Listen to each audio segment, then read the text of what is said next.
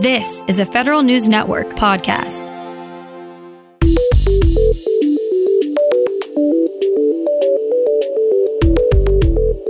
Coming up on today's Federal Newscast, talks continue between Veterans Affairs and the American Federation of Government Employees.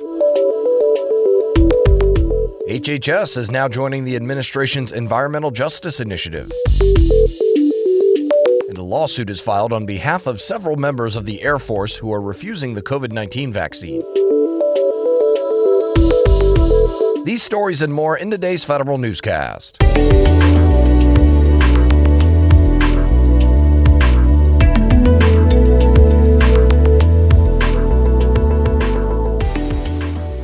Welcome to today's episode of the Federal Newscast. I'm Eric White. The American Federation of Government Employees returns to the negotiating table for the largest union contract in the federal workforce. AFGE is sitting down with management at the Veterans Affairs Department to resolve three contract provisions that both parties have yet to agree on. AFGE is calling on the VA to allow putting employees on performance improvement plans before facing discipline. The union is also seeking language to ensure Title 38 employees, like nurses and physicians, receive an equal share of performance based pay awards and incentives.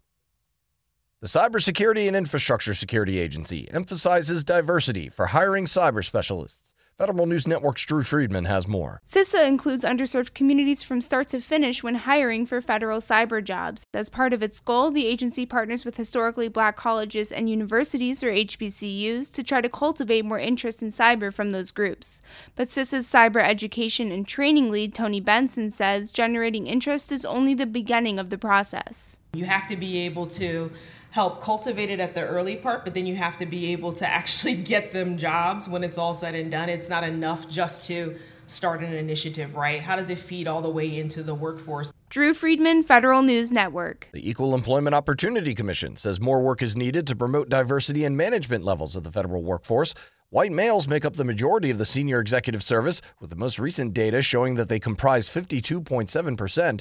In a new report, EEOC also says federal sector discrimination complaints have declined, but agencies still spent a combined total of more than $100 million in 2019 on settlements, investigations, and monetary benefits for discrimination filings.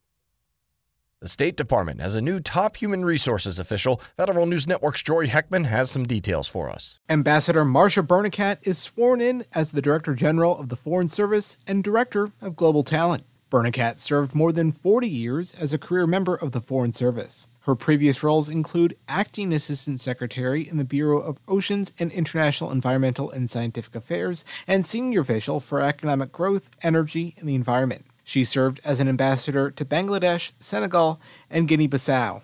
Jory Heckman, Federal News Network. The Department of Health and Human Services is adding the lens of environmental justice to how it tries to keep citizens healthy. HHS launched a new Office of Environmental Justice yesterday to integrate these concepts across all agency mission areas.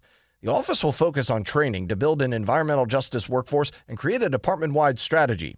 In building on President Joe Biden's January 2021 executive order on climate change, HHS is seeking to use these approaches to improve health in disadvantaged communities and vulnerable populations across the nation.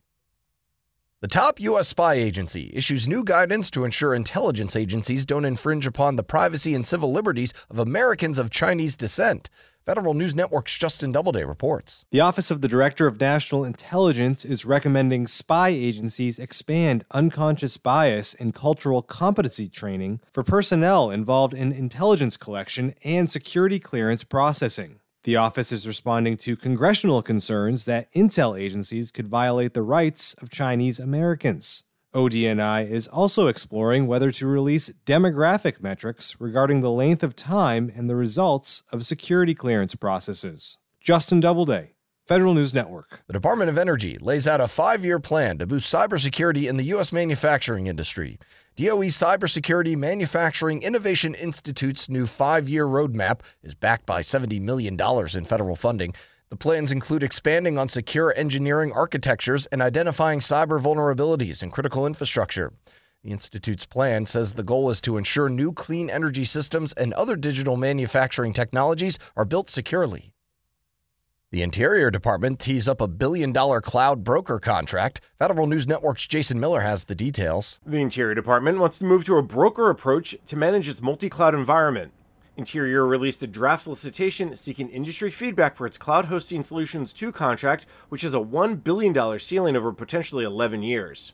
The contractor would manage and implement task orders for all types of cloud services. The new contract would put the bureaus in control of how, when, and where they wish to receive services based on a more standard and efficient approach. Interior will hold an industry day June 15th, and feedback on the draft solicitation is due June 24th. Jason Miller, Federal News Network. The Navy says it's relieving the head of Naval Legal Service Command from her job. Commander Captain Amy Larson and Executive Officer Lieutenant Colonel Brett Swaim were taken off duty for a loss of confidence in their ability to command. They were taken out of their positions after an assessment of the command's climate. Neither person was involved in misconduct. A federal lawsuit has been filed against the Defense Department on behalf of members of the Air Force seeking religious exemptions to the COVID 19 vaccine mandate. The suit was filed by the nonprofit First Liberty Institute and the law firm Schaerr Jaffe LLP.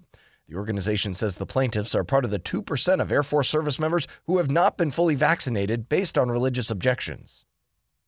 Meanwhile, as the nation continues to see high inflation rates, the Defense Department is reinforcing its policy on unexpected costs and contracts. Federal News Network Scott Maucione has more on that. The Pentagon sticking to many of its current rules for how it will cover unexpected costs as prices for goods and services increase.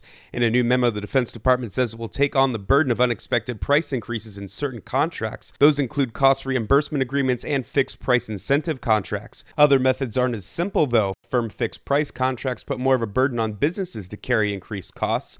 However, DoD says it's taking questions from companies in those situations about possible adjustments. Scott Maucione, Federal News Network. You can find more information about these stories at federalnewsnetwork.com. Search Federal Newscast and subscribe to the Federal Newscast on Podcast One or Apple Podcasts.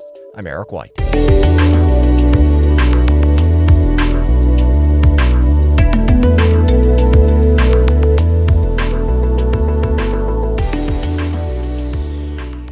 Reconnect with a carpool or vanpool. Even if you're commuting just a few days a week, Commuter Connections can match you with others that live and work near or at the same place as you. Prefer taking the bus or train? There's never been a better time to reconnect with transit. Plus, you have the added comfort of knowing Guaranteed Ride Home is there for any unexpected emergency for free.